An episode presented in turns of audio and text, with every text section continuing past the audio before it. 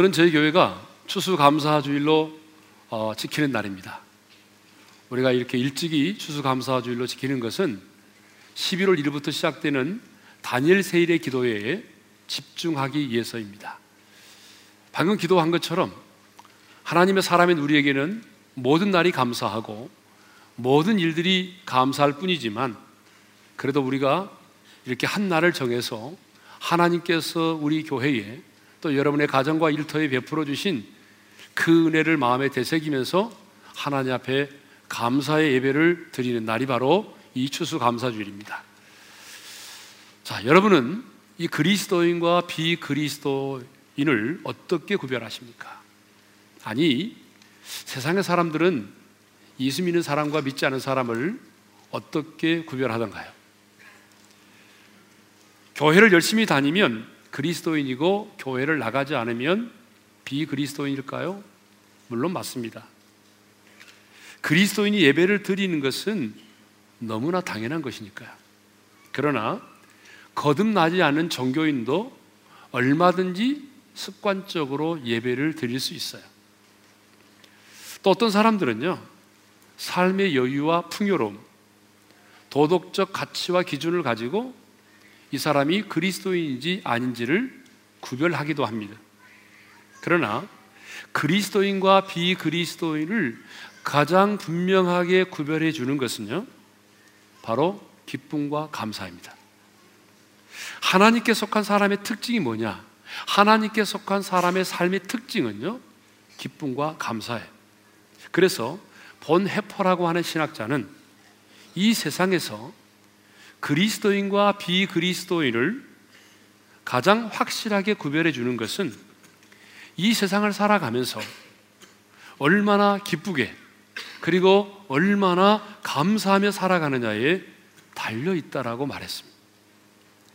여러분 이 세상의 사람들은요 우리를 평가할 때 믿음을 가지고 우리를 평가하지 않습니다. 하나님은 우리의 믿음을 따라 우리를 판단하시고 우리의 믿음을 따라 우리를 평가하시지만 이 세상의 사람들은 우리의 믿음을 가지고 우리를 평가하지 않아요. 이 세상의 사람들은 우리의 삶의 모습을 가지고 우리를 평가합니다.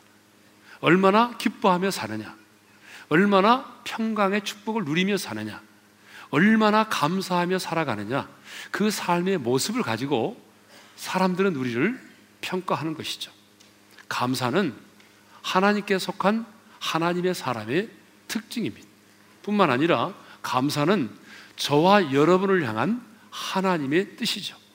그래서 사도 바울은 데살로니가 교회 성도들에게 우리가 너무나 잘 아는 이 말씀을 했습니다.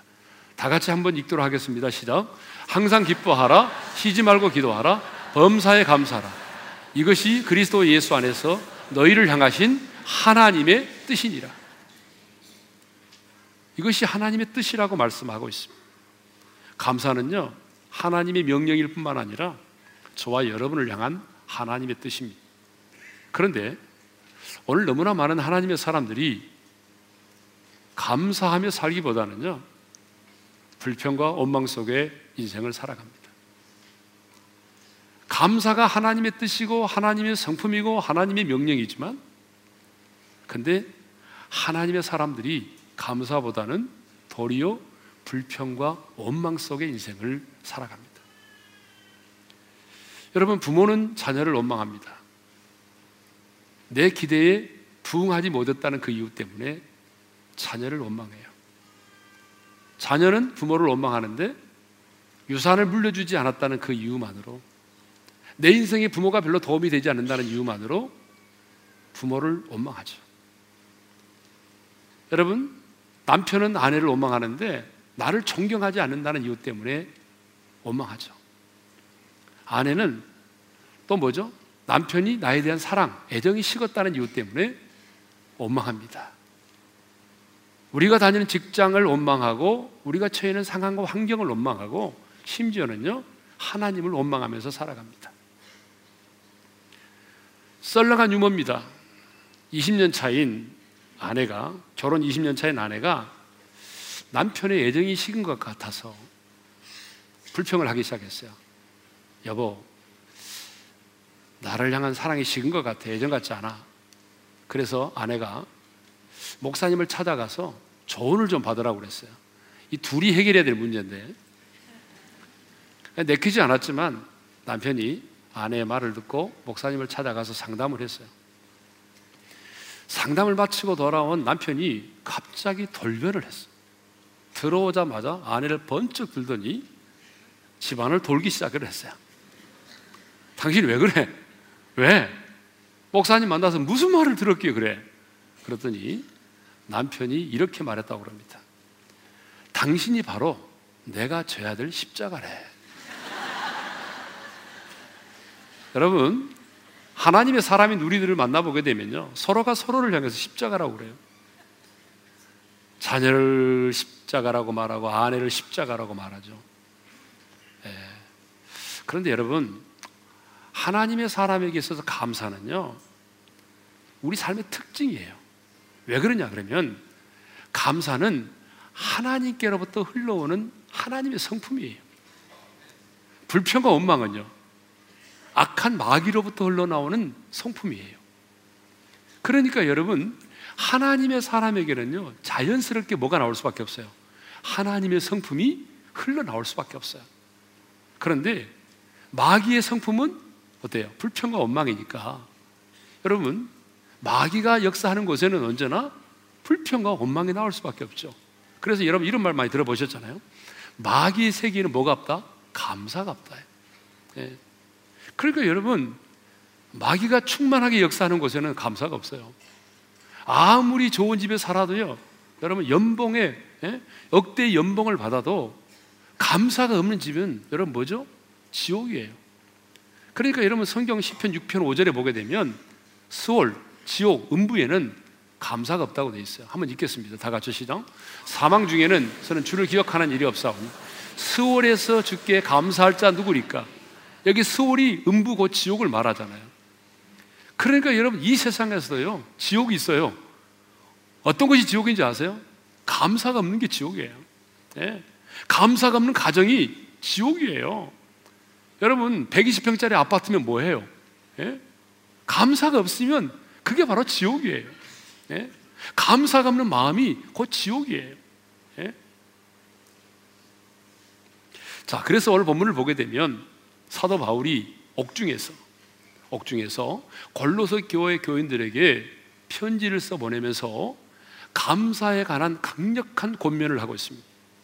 그래서 오늘은 바울이 옥중에서 골로새 교회 성도들에게 보낸 이 감사의 권면을 함께 나누기를 원합니다. 첫 번째 권면이 뭐냐 그러면 너희는 감사하는 자가 되라는 거예요. 예, 자, 15절 하반절을 읽겠습니다. 시작. 너희는 또한 감사하는 자가 되라. 자, 여기서 너희는 누구예요? 골로새 교회 성도들을 말하죠. 그러니까 이 말씀을 묵상해 보면 다른 사람은 몰라도 하나님을 믿고 하나님께 속한 하나님의 사람인 너희는 감사하는 자가 되어야 한다는 거예요. 다른 사람이야 불평하고 원망하고 살지라도 하나님을 믿고 그리고 하나님께 속한 하나님의 사람인 너희는 감사하는 자가 되어야 된다는 거예요. 왜요? 감사는 하나님의 성품이고 하나님의 뜻이고 하나님의 명령이기 때문이죠. 또 너희는 감사하는 자가 되라는 이 말씀을 묵상해 보면요. 이것은 한마디로 말하면 이렇게 정의할 수 있어요. 너희는 감사를 훈련하라 그 말이에요.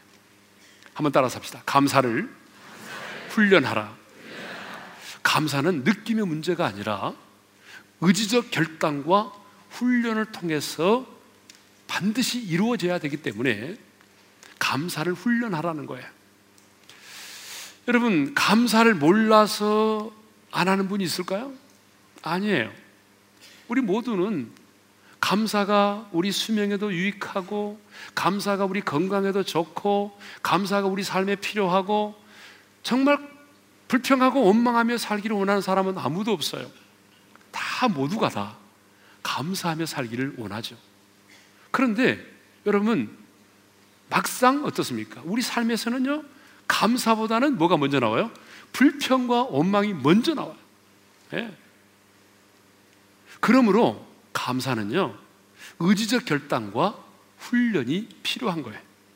끊임없이 내 속에서 타오르는 그런 불평과 원망의 생각을 쳐서 복종시키며 감사를 훈련하지 않으면 여러분 범사에 감사하는 자의 삶을 살 수가 없습니다. 그러니까 우리 삶에는 많은 훈련이 필요해요. 경건에 이르기를 연습하라는 말씀처럼 여러분 우리의 삶에는요 정말 거룩한 습관 만들기를 위한 훈련이 필요합니다. 그래서 우리가 하루를 시작할 때 눈을 뜨고 하루를 시작할 때 내가 무슨 말을 선포하고 하루를 시작할 것인지 여러분 이것도 훈련이에요. 예? 우리 교회 성도들은 뭘 하죠? 주는 그리스도시요 살아계신 하나님의 아들이십니다. 오늘 또 이대한 날을 주신 하나님을 찬양합니다. 안 하시는가 봐요. 벌써 보니까. 예. 우리 교회 성도들은 그렇게 하루를 시작하자고 그랬잖아요. 예? 이 이대한 신앙의 고백을 통해서 하루를 시작하자고 그랬잖아요. 근데 보니까 벌써 안 하신 분들이 많이 계신 것 같아요. 예. 자, 삶의 우선순위를 결정하는 것도 훈련이 필요합니다. 왜냐하면 어차피 우리는 다 모든 일에 쫓기고 있어요. 그래서 그 모든 일, 긴급한 일, 바쁜 일이 많지만 내가 하나님의 사람으로서 어떤 일을 먼저 할 것인지 이것도 훈련이 필요합니다. 여러분 결혼 생활도 훈련이 필요합니다. 하나님을 예배하는 일, 하나님의 말씀을 묵상하는 일에도 훈련이 필요합니다. 네? 우리가 하나님을 예배할 때 거룩한 손을 들어서 기도하고 찬양할 때 거룩한 손을 들어서 우리가 하나님을 찬양하는 것도 여러분 이거 훈련이 필요합니다. 훈련되지 않으면 못해요 그거. 예. 뿐만 아니라 하나님의 말씀이 선포될 때 내가 그 말씀을 아멘으로 받고 화답하는 것도 훈련이 필요합니다. 여러분 훈련되지 않은 사람은요 아멘을 잘 못해요. 오늘 좀 썰렁한 유머를 좀 하겠는데요. 또 하나 하겠습니다. 아주 믿음이 좋은 시어머니가 기도하던 중에 자식이 없는 며느리를 목사님에게 가서 기도를 받게 해야 되겠다고 생각을 했어요. 근데 며느리는 믿음이 별로 없어서 별로 목사님에게 가서 기도를 받고 싶지 않았어요. 근데 시어머니가 그렇게 말씀하니까 아, 거절할 수가 없어서 어머님과 함께 목사님에게 가서 안수 기도를 받았습니다. 근데 기도를 받기 전에 시어머니가 며느리에게 아가야 목사님이 손 얹고 기도하실 때에 너 무조건 아멘 아멘 하고 그렇게 응답을 해야 된다라고 가르쳤어요. 목사님의 기도가 이어지고 있지만 훈련되지 않는 이 며느리 입에서는요 아멘이 나오지를 않았어요. 이때 다급해진 시어머니 어쩔 수 없이 시어머니인 어머님이 며느리 대신 연신 아멘, 아멘, 아멘을 외쳤어요.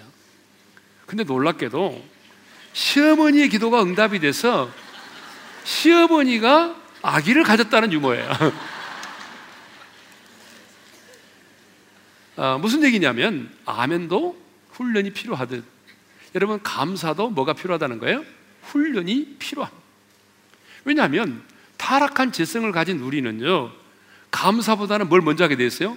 불평과 원망을 먼저 하게 돼 있습니다. 그러므로 끊임없이 감사를 훈련하셔야 돼요.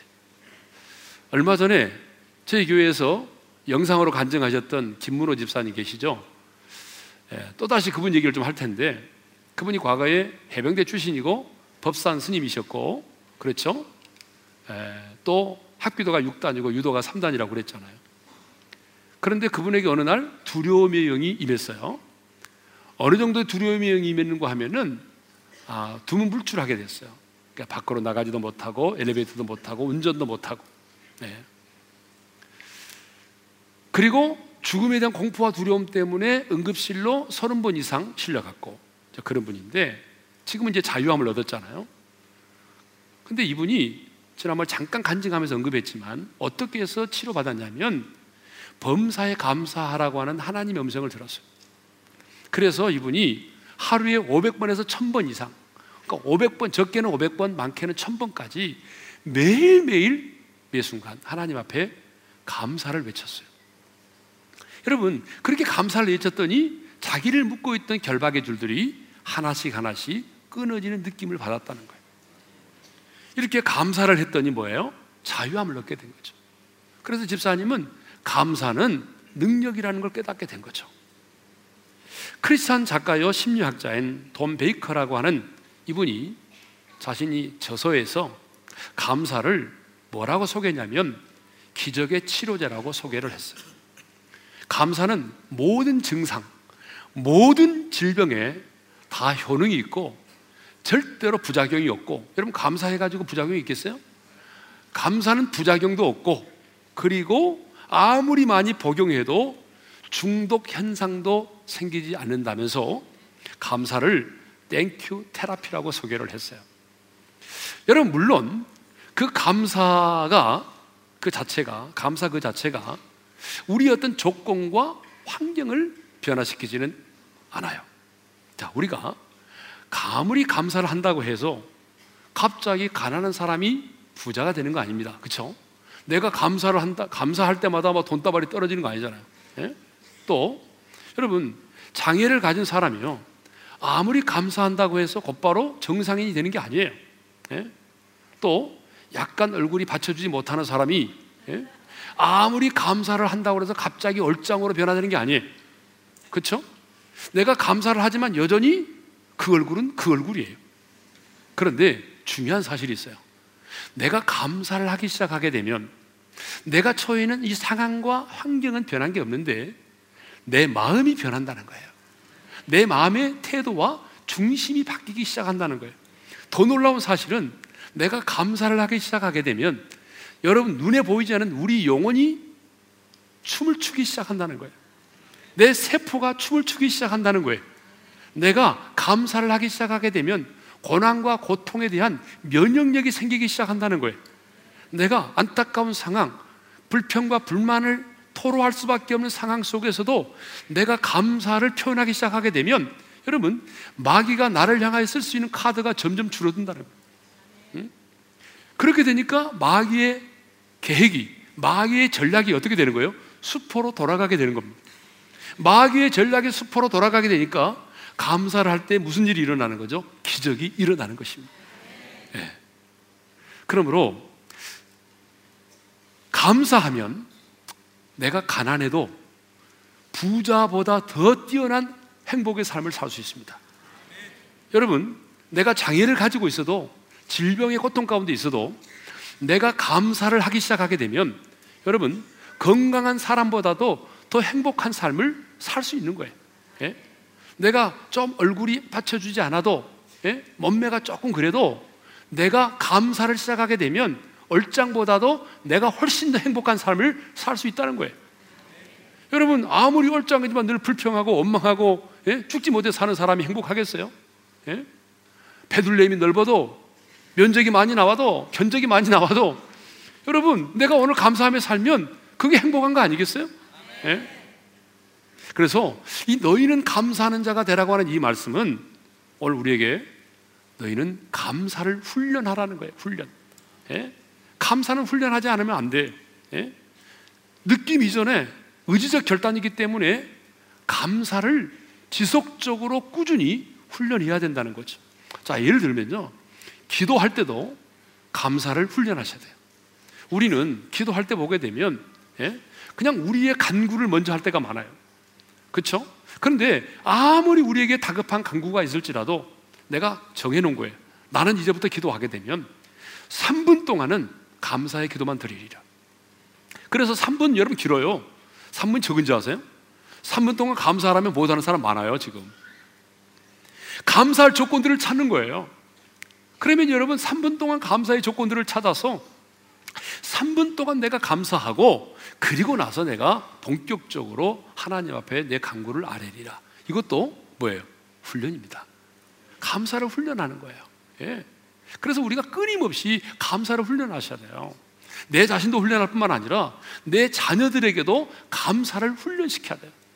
여러분, 우리의 자녀들 세대는 지금 우리들 세대보다도 훨씬 더 좋은 환경에 살고 그렇죠? 우리의 자녀들 세대는 지금 우리보다 훨씬 더 좋은 넉넉한 삶 가운데 살아가지만 자녀들 세대를 보게 되면 여러분 감사가 별로 없어요. 예? 여러분 안 그렇습니까? 자녀들 세대에 보게 되면 별로 감사가 없습니다. 예? 예전에 제가 한 번 얘기했지만 갑자기 이, 이 예가 생각이 납니다. 유치원에서 선생님이 아이들에게 자, 어르신들로부터 선물을 받으면 우리가 뭐라고 표현을 해야 되죠? 끝이 다로 끝나는데 그러니까 아이들이 말했어요. 고맙습니다. 감사합니다. 근데 한 아이가 이렇게 대답했다. 뭐 이런 걸 다. 무슨 말이냐 그러면 당연한 걸로 생각하는 거예요. 우리 자녀들이요. 너무 당연한 거예요. 부모가 학비 대주는 거 너무 당연하고 예. 지금 내가 사랑하는 것들을 당연하게 생각하는 거예요. 근데 여러분, 우리의 자녀들에게 감사를 훈련시키셔야 돼요. 예. 자, 두 번째 권면이 뭐냐 그러면 감사하는 마음으로 하나님을 찬양하라는 거예요. 여러분 16절 하반절을 읽겠습니다. 다 같이 시작. 감사하는 마음으로 하나님을 찬양하고 자, 이 말은요. 한마디로 말하면 감사를 표현하라는 말입니다. 표현. 예. 여러분 이런 얘기 있잖아요. 노래는 부를 때까지 노래가 아니고 정은 울릴 때까지 정이 아니고 그리고 사랑은 표현할 때까지 사랑이 아니다. 여러분 마찬가지예요. 축복은 감사할 때까지 축복이 아닌 거예요. 여러분이 아무리 많은 은혜와 축복을 받았다고 할지라도 여러분 그 축복을 내가 감사로 표현하지 않는다면 그것은 축복이 아닌 거예요. 예? 그러므로 여러분 우리는요 감사를 표현해야 돼요. 그러면 어떻게 감사를 표현해야 되는가? 첫째로 오늘 본문에 나와 있지는 않지만 첫째로 성경 우리에게 가르치는 게 뭐냐 그러면 그것은 물질이에요. 그러니까 물질을 통해서 우리는 감사를 표현하는 거예요. 여러분 물질은요 많고 적음을 떠나서 그 사람의 마음을 대변하는 거예요. 그래서 우리 예수님도 마태복음 6장 21절에 이렇게 말씀하셨죠. 다 같이 읽겠습니다. 시작. 내 보물이 있는 그곳에는 내 마음도 있느니라. 예, 보물과 마음이 함께 간다는 거예요. 예? 이게 물질이 있는 곳에는 마음도 함께 있다는 거예요. 그렇죠?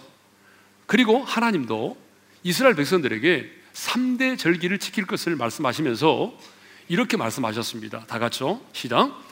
빈손으로 내 앞에 나오지 말지니라. 빈손으로 나오지 말라는 거예요. 왜? 물질이 있는 곳에 내 마음도 있으니까.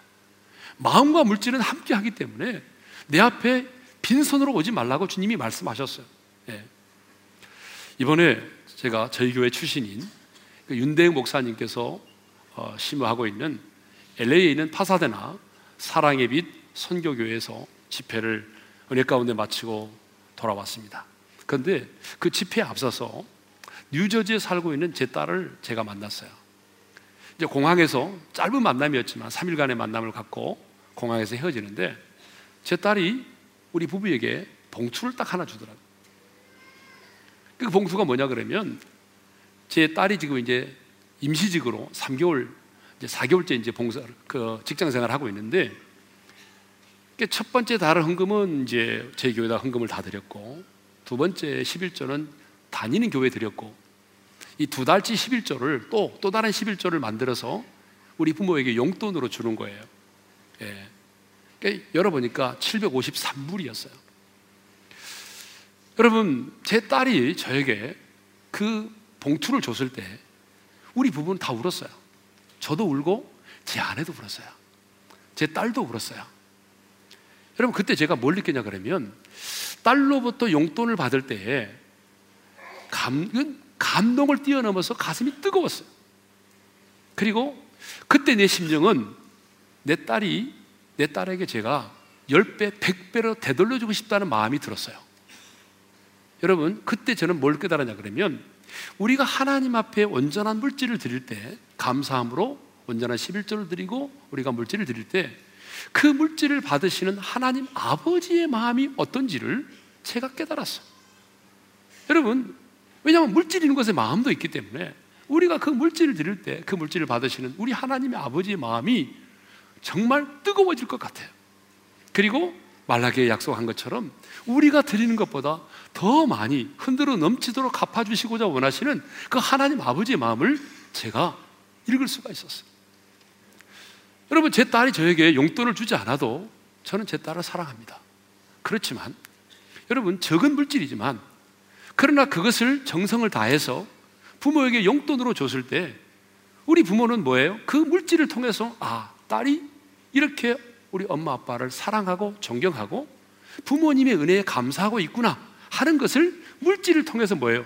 더 확신 있게 깨닫게 되는 거죠. 여러분, 감사는 표현이에요.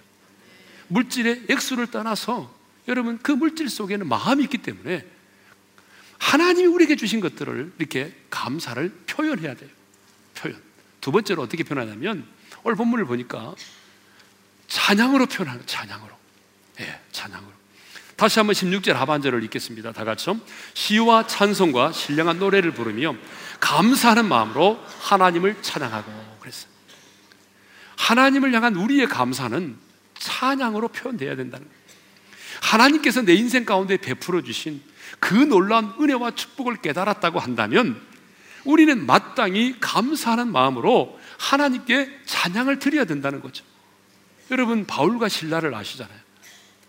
바울과 신라가 복음을 전하다가 억울하게 누명을 쓰고 감옥에 갇혔어요. 진짜 억울하게 매맞고 억울하게 옷이 찢겨지고 여러분 감옥에 들어가서 두 발이 착고에 매였어요. 어떻게 보게 되면 진짜 억울한 거잖아요. 잘못한 거 하나도 없이 복음 전했다는 이유 때문에 귀신 들린 여종을 자유케 해줬다는 것 때문에 감옥에 갇혔으니까. 그런데요, 다 생각해 보니까 하나님의 은혜가 민물처럼 밀려오는데 감당할 수가 없었어요. 왜? 귀신 들린 여종을 통해 귀신 들린 여종을 자유케 하시는 그 복음의 권세와 능력을 보았잖아요. 부족하지만 우리를 통해서 일하시는 하나님의 영광을 보았잖아요. 그걸 뭐 생각하니까 마음속에 그 하나님에 대한 감사와 감격이 막 파도처럼 밀려오니까 견딜 수 없었어요. 그래서 한밤중에 깊은 감옥에서 바울과 신라가 큰 소리로 하나님을 찬양하기 시작했어요. 그랬더니 하나님이 그 현장 가운데 임재하셨고 하나님이 임재하실 때 옥토가 흔들리고 옥문이 열리고 묶여놓았던 그 착고의 결박이 풀어졌어요. 여러분 오늘도 마찬가지. 하나님이 우리가 찬양하면 인생의 깊은 방방문에 하나님을 찬양하기 시작하면 하나님이 임재하시고 하나님이 임재하시면 여러분 다친 것들이 열리고 묶였던 결박의 줄들이 풀어지는 역사가 일어나는 것입니다. 그러므로 인생의 밤이 깊을수록 인생의 풍랑이 크면 클수록 하나님이 내 인생 가운데 베풀어 주신 그 놀라운 은혜와 축복을 되새기면서 여러분 큰 소리로 하나님을 찬양할 수 있기를 바랍니다. 제가 지난 한 주를 보내면서 가장 많이 불렀던 찬양이 있습니다. 한량 없는 은혜, 갚을 길 없는 은혜. 내 삶을 애워싸는 그 하나님의 은혜. 우리 함께 불러볼까요? 한량 없는 은혜, 갚을 길 없는 은혜, 내 삶을 외워 사는 하나님의 은혜. 하나님의 은혜 나 주저함 없이 그 땅을 밟음도 나를 붙도시는 하나님의 은혜 여러분 우리는 그 한량 없는 은혜 측량할 수 없는 그 은혜로 구원을 받았습니다. 우리의 삶을 에워싸는 그 하나님의 은혜로 하루하루를 살아가고 있습니다. 그러므로 하나님의 은혜를 아는 자는 찬양하지 않을 수 없습니다. 축복은요, 감사할 때까지 축복이 아닙니다. 그러므로 감사하는 마음으로 늘 우리 하나님을 찬양하고 물질로 표현하여 여러분 하나님 우리에게 주신 그 축복들을 표현할 수 있기를 주님의 이름으로 축원합니다. 마지막 세 번째 바울이 세 번째 우리에게 주는 감사의 권면은 그를 힘입어 하나님 아버지께 감사하라고 하는 것이죠. 17절 하반절을 읽겠습니다. 다 같이요. 그를 힘입어 하나님 아버지께 감사하라. 자, 여기서 그는 누구일까요? 여기서 그는 예수 그리스도를 말하죠. 그러니까 예수 그리스도를 힘입어 하나님께 감사하라 그런 얘기입니다. 여러분 서두에 제가 말씀드린 것처럼 감사는 몰라서 안 하는 사람이 없다니까요. 다 감사가 필요하다는 걸 알아요. 정말 아무리 불평하고 원망하며 사는 사람도 감사하며 살고 싶어 합니다. 근데 중요한 것은 뭐냐면 감사가 내 뜻대로 잘 안 된다는 거예요. 새벽 기도 와서 오늘 하루 감사하며 살겠습니다. 다짐이지만 어때요? 집에 들어가서 아이를 깨우는 순간부터 불평이 나오는 거예요. 감사가 잘 안 돼요. 그런데 오늘 말씀을 보게 되면 그를 힘입어 하나님 아버지께 감사하라 그랬어요. 무슨 얘기냐 그러면 내 힘으로는 범사에 감사하는 삶을 살기가 힘들지만 예수 그리스도를 힘입으면 어떤 상황 가운데서도 감사할 수 있다 그런 얘기예요. 그러니까 예수 그리스도를 힘입기만 하면 인생의 밤이 와도 풍랑을 만나도 어떤 상황 속에서든지 간에 내가 감사할 수 있다 그런 얘기죠. 그러면 이게 힘입어 감사하라고 하는 말이 뭐겠어요? 문자적으로 보게 되면 힘을 얻어서 감사하라 그런 얘기인데 영어 성경을 보게 되면 그를 힘입는다라고 하는 것을 이렇게 번역을 하고 있어요. 예수 그리스도를 통하여 예수 그리스도에 의해 감사하라 이렇게 돼 있어요. 그래서 NIV 성경을 보게 되면 through him, 킹제임스 버전 보게 되면 by him 이렇게 돼 있어요. 예수 그리스도를 통하여 예수 그리스도에 의해 감사하라 그런 얘기죠. 그러면 예수 그리스도를 통하여 감사한다는 것, 여러분 예수 그리스도에 의해 감사한다는 게 뭐겠어요? 이 말을 묵상해 보면요, 이 말은 다른 게 아니에요. 예수 그리스도를 바라봄으로 예수 그리스도를 생각함으로 감사라는 거예요. 예. 자 성경에 보게 되면 힘 입는다는 말이 극적으로 표현된 곳이 하나 있습니다. 사무엘상 30장 6절의 말씀입니다. 아주 중요한 구절인데요. 읽겠습니다. 시작. 백성들이 자녀들 때문에 마음이 슬퍼서 다윗을 돌로 치자 하니 다윗이 크게 다급하였으나 그의 하나님 여호와를 힘입고 용기를 얻었더라. 다윗이 하나님 여호와를 힘입었다는 말이 나와요. 힘입었다. 그리고 용기를 얻었다는 말이 나옵니다. 배경을 좀 우리가 알아야 되겠죠. 사울 왕이 사울 왕이 시기와 질투심 때문에 다윗을 죽이려고 했어요. 3천의 군대를 동원하고 끊임없이 다윗을 죽이려고 하니까 다윗이 정말 오랜 세월 동안 10년이 넘는 세월 동안 다윗이 피하에 다니는데 너무 힘들었어요. 그래서 어쩔 수 없이 다윗이 적국의 나라인 블레셋 땅으로 도망을 가게 됩니다.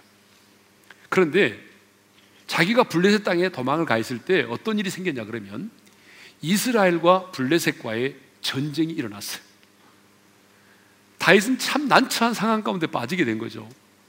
동족인 이스라엘과 싸울 수도 없고 블레셋과도 싸울 수도 없는 그런 입장에 난처한 상황 가운데 빠지게 됐습니다. 그런 전쟁의 갈등을 겪고 하나님의 은혜로 싸우지 않고 다시 돌림을 받아가지고 시글락이라고 하는 성읍으로 돌아왔습니다. 돌아와서 보니까 아말렉 족속이 시글락 성읍에 쳐들어와서 다윗의 일행이 머물고 있던 그 모든 소유와 집들을 다 불태워 버렸어. 그리고 그 아내와 자식들을 포로로 끌고 갔어요. 그러자 다윗과 함께 생사고락을 했던 부하들이 이 모든 일이 다윗 때문에 일어난 일이라고 생각을 해서 돌을 들어서 다윗을 쳐 죽이려고 한 것입니다. 목숨도 함께 하자고 생사고락을 함께 해서 그곳까지 따라왔던 충성된 백성들이 자기의 아내를 잃고 자기의 자식을 잃고 자기의 모든 소유가 불에 타니까 돌변한 거예요. 여러분, 이게 인간이에요. 다윗에 대한 충성이 분노로 바뀌고 다윗에 대한 사랑이 미움으로 바뀌어 버린 거예요. 여러분 이게 인간이에요. 예? 그렇게 생사고락을 함께 한다고 맹세를 하고 따라왔던 자들이지만 정말 자기 자신에게 힘들고 어려운 일이 생기니까 다윗을 배신한 거예요. 배신한 정도가 아니라 이번에는 돌을 들어서 다윗을 죽이려고 한 거예요. 그렇게 다급한 상황, 그렇게 위급한 상황이 되었을 때에 다시 어떻게 했다고 말하죠? 다시 한번 읽겠습니다. 시작. 다윗이 크게 다급하였으나 그의 하나님 여호와를 힘입고 용기를 얻었더라. 일적직발의 상황입니다. 그런데 맞아 자기 신하들에게 죽을 수밖에 없는 그런 상황 속에서 다윗이 뭘 했다고 말하냐면 그의 하나님 여호와를 힘입었다는 거예요. 힘입었대요. 여기서 힘입었다는 말이 뭐겠어요? 그 순간에 그 이급한 순간 다급한 상황 속에서 다윗이 하나님을 생각했다는 거예요. 어떤 하나님을 생각했겠어요? 과거에 내가 물맷돌을 가지고 골리앗을 향하여 나갈 때 그 물맷돌을 가지고 골리앗을 무너뜨리신 그 하나님을 생각한 거예요. 예? 사울왕이 삼천의 군대를 동원해서 나를 죽이려고 했지만 수많은 위험이 있었지만 그럴 때마다 하나님이 사울왕으로부터 나를 지켜주시고 보호해주시고 나를 그 생사의 어려운 가운데서도 나를 지켜주신 그 하나님 생명싸기 안에 나를 보호해주신 그 하나님 그 하나님을 생각했다는 거예요. 그래 내가 이 급한 순간에도 하나님이 나를 지켜주셨고 하나님이 나와 함께 해주셨는데 내가 그 하나님을 힘입자. 여러분 그 어려운 순간에 하나님을 힘입었을 때에 어떤 일이 벌어졌어요? 하나님을 생각했더니 두려움이 사라졌다는 거야. 그 하나님을 생각하니까 두려움이 사라졌어. 돌을 들어서 자신을 쳐 죽이는 자들이 두렵지 않았어 그 위급한 상황 속에서도 용기를 얻었단 말이에요. 그 위급한 상황 속에서도 하나님을 바라보며 하나님을 생각했더니 두려움이 사라지고 마음의 평안이 찾아왔다는 거예요. 그리고 용기를 얻었다는 거예요. 이게 뭐죠? 이게 바로 하나님을 힘입는다는 거예요. 사랑하는 성도 여러분, 그러므로 우리도 예수 그리스도를 힘입어야 합니다. 인생의 위기가 찾아왔을 때에 너무나 기가 막히고 억울한 일을 당했을 때 여러분 믿음의 주요 온전케 하신 우리 주 예수 그리스도를 바라볼 수 있기를 바랍니다. 예수님이라면 이 상황에서 어떻게 하셨을까를 생각할 수 있기를 바랍니다. 여러분 영어 성경에 영어에서 감사하는 말 땡크와 생각한다는 띵크라고 하는 말이 어원이 같어요. 같습니다. 무슨 말이냐면 감사는 우리의 생각과 밀접한 관련이 있다는 거예요. 어떤 생각을 하느냐에 따라서 감사할 수 있고 어떤 생각을 하느냐에 따라서 불평과 원망을 할 수도 있어요. 여러분, 어떤 사람은 장미를 보고 왜 가시가 있느냐가 불평해요. 어떤 사람은 가시 중에도 장미가 피는 것을 보고 감사해요. 똑같은 상황이지만 여러분, 어떤 사람은 감사하고 어떤 사람은 불평하는 거예요. 무엇 때문이죠? 생각이에요. 그러므로 여러분, 인생이 힘들고 어려울 때 나를 구원해 주신 하나님의 사랑을 생각해 보십시오. 끊을 수 없는 그 사랑, 나를 포기하지 않으시는 그 하나님의 사랑을 생각해 보십시오. 약속을 지키시는 그 하나님의 신실하심을 생각해 보십시오. 그런데 우리는요, 어려운 일을 만나면 가장 먼저 모든 것을 내 중심으로만 생각합니다. 내 중심으로만. 내 중심으로만 생각하니까 나만 버림을 받는 것 같고, 나만 실패한 것 같고, 나만 무시를 당하는 것 같고, 나만 예롭고, 나만 고독한 것처럼 느껴지는 거예요. 그러나 아닙니다. 여러분, 우리 주님을 한번 생각해 봅시다. 세상을 창조하신 분이세요.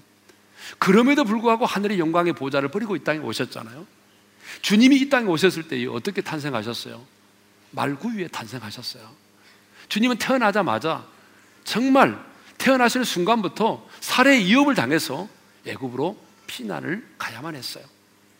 주님은 공생의 기간 동안에 머리 둘 곳이 없어서 광야에서 밤을 지내며 사셨습니다. 고향 사람들로부터도 배척을 당했어요.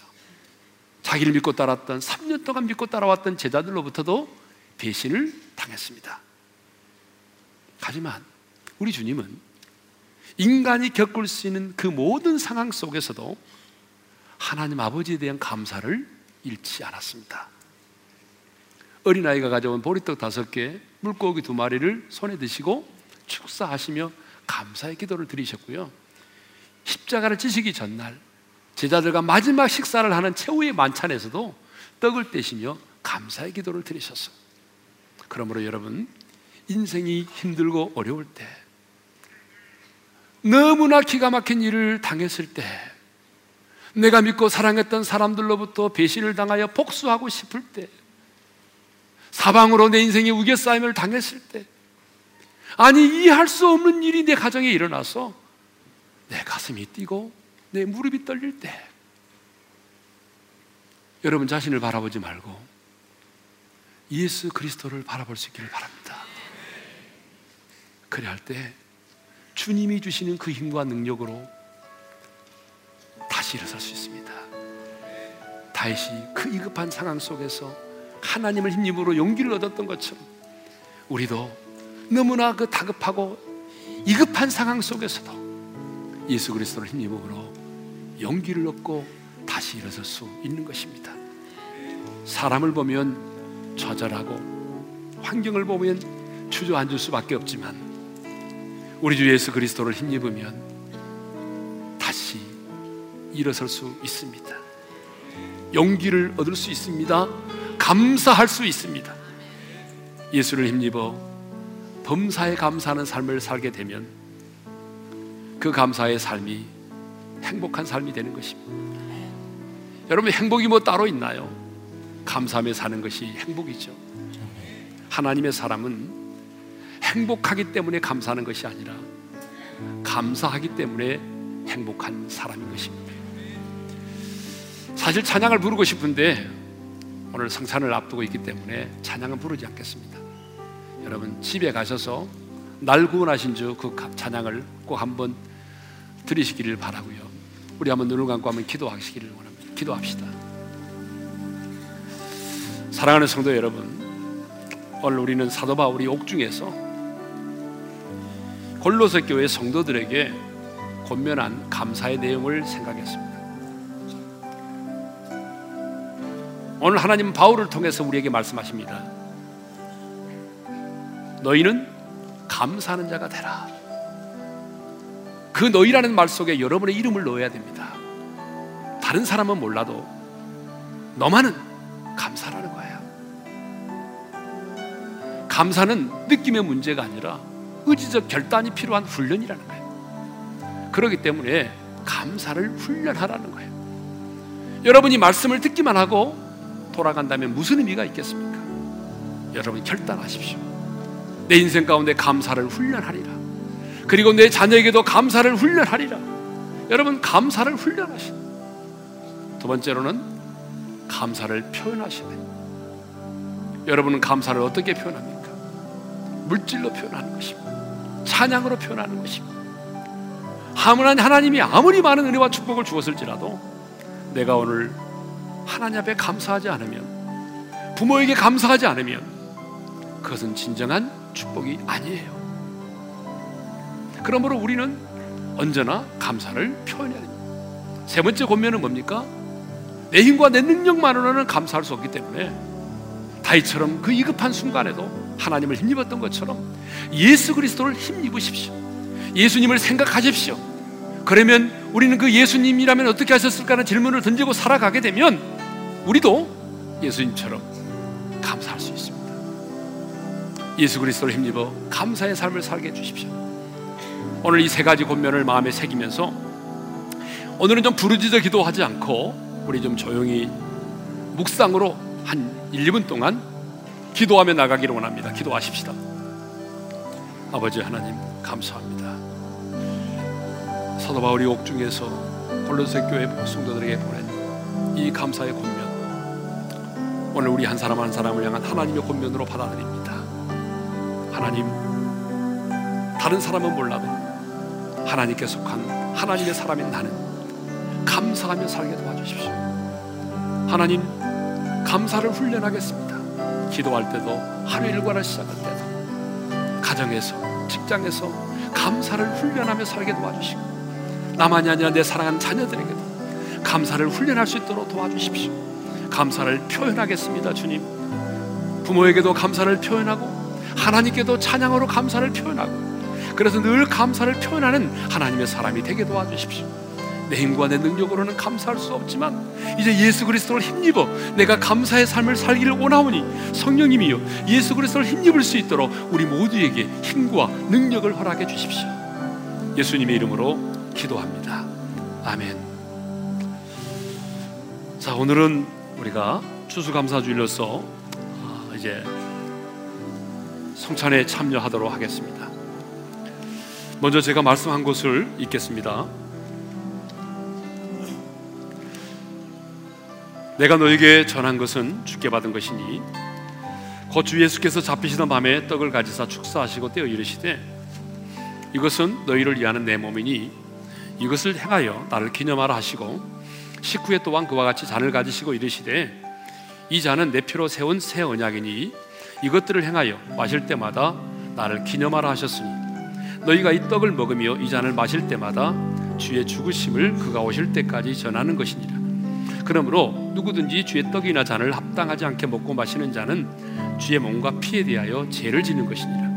사람이 자기를 살피고 그 후에야 이 떡을 먹고 이 잔을 마실지니 주의 몸을 분별하지 못하고 먹고 마시는 자는 자기 죄를 먹고 마시는 것이니라. 사랑하는 성도 여러분 오늘 우리는 주님의 성찬에 참여하게 되었습니다. 우리가 먹고 마시게 될 이 떡과 잔은 주님이 나를 위하여 지키신 주의 살이고 주님 올리신 보혈입니다. 우리가 이 성찬에 참여함으로 우리는 주님이 내 안에 내가 주님 안에 연합되어 있음을 깨닫게 될 것입니다. 성찬의 의미를 알지 못하신 분, 구원의 확신이 없으신 분은 여러분 이 성찬에 참여하지 않음이 본인에게 유익이 됩니다. 이제 기도함으로 이 떡을 들도록 하겠습니다.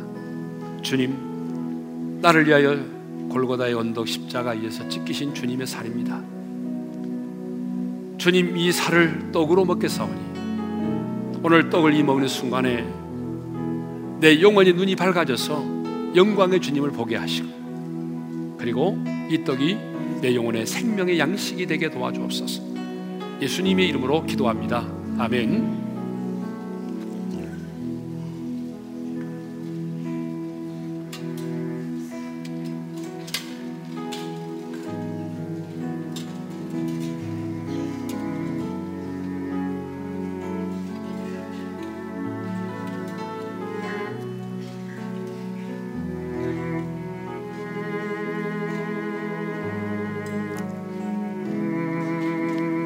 진실로 진실로 너희에게 이르노니 믿는 자는 영생을 가졌나니 내가 곧 생명의 떡이니라. 너희 조상들은 광야에서 만나를 먹었어도 죽었거니와 이는 하늘에서 내려온 떡이니 사람으로 하여금 먹고 죽지 아니하게 하는 것이니 나는 하늘에서 내려온 살아있는 떡이니 사람이 떡을 먹으면 영생하리라 내가 줄 떡은 그 세상의 생명을 위한 내 살인이라 하시니라. 예수께서 이르시되 내가 진실로 진실로 너에게 이르노니 인자의 살을 먹지 아니하고 인자의 피를 마시지 아니하면 너희 속에 생명이 없느니라. 내 살을 먹고 내 피를 마시는 자는 영생을 가졌고 마지막 날에 내가 그를 다시 살리리니 내 살은 참된 양식이요 내 피는 참된 음료로다 내 살을 먹고 내 피를 마시는 자는 내 안에 거하고 나도 그의 안에 거하나니 살아계신 아버지께서 나를 보내심에 내가 아버지로 말미암아 사는 것 같이 나를 먹는 그 사람도 나로 말미암아 살리라 떡을 받지 못하신 분은 손을 들어 주시기를 바랍니다.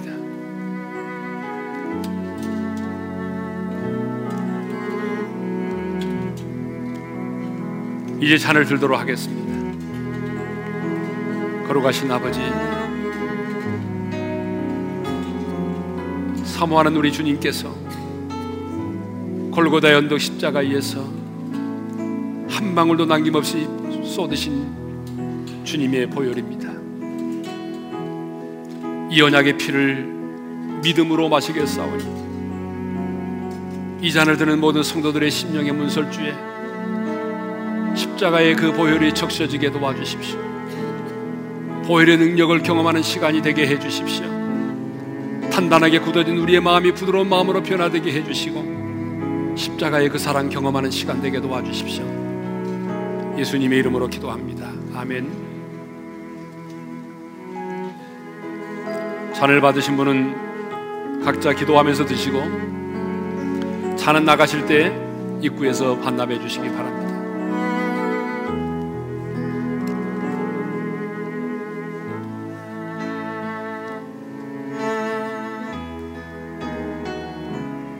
그가 찔림은 우리의 허물 때문이요.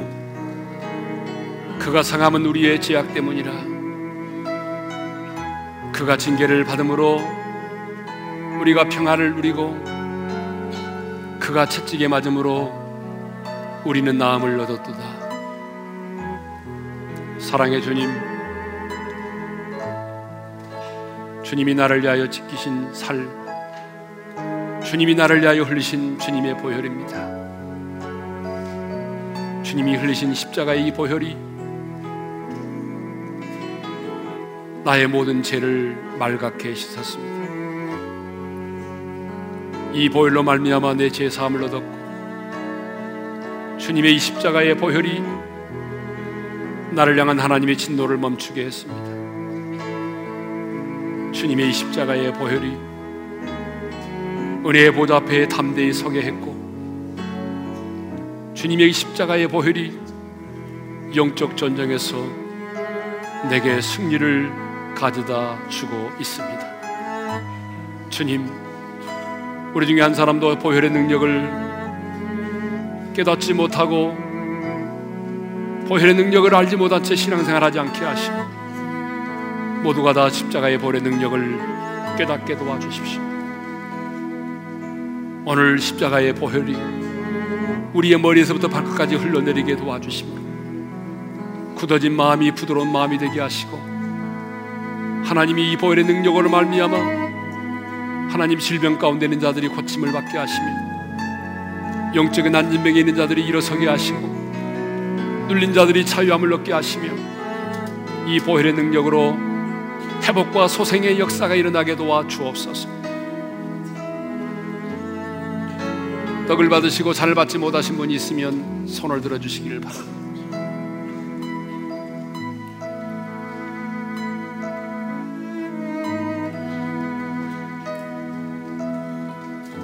이제 마무리 기도를 하고 축도로 마치겠습니다. 아버지 하나님, 매일의 삶이 감사하고 모든 일들이 감사하지만 오늘 하루 다시 한번 하나님께서 우리에게 베풀어 준 은혜를 마음에 되새기면서 감사 예배를 드리게 해주시니 고맙습니다. 평생 사는 날 동안 감사하며 살기를 원합니다. 하나님, 감사를 표현하게 하시고, 감사를 훈련하게 하시고, 예수 그리스도를 힘입어 어떤 상황 속에서도 감사하게 도와주시옵소서. 이제는 우리 주 예수 그리스도의 은혜와 하나님 아버지 영원한 그 사랑하심과 성령님의 감동하심과 교통하심과 축복하심이 감사를 표현하고 감사를 훈련하며 그리스도를 힘입어 감사의 삶을 살기를 소망하는 모든 지체들 위해 이제로부터 영원토록 함께 하시기를 축원하옵나이다. 아멘.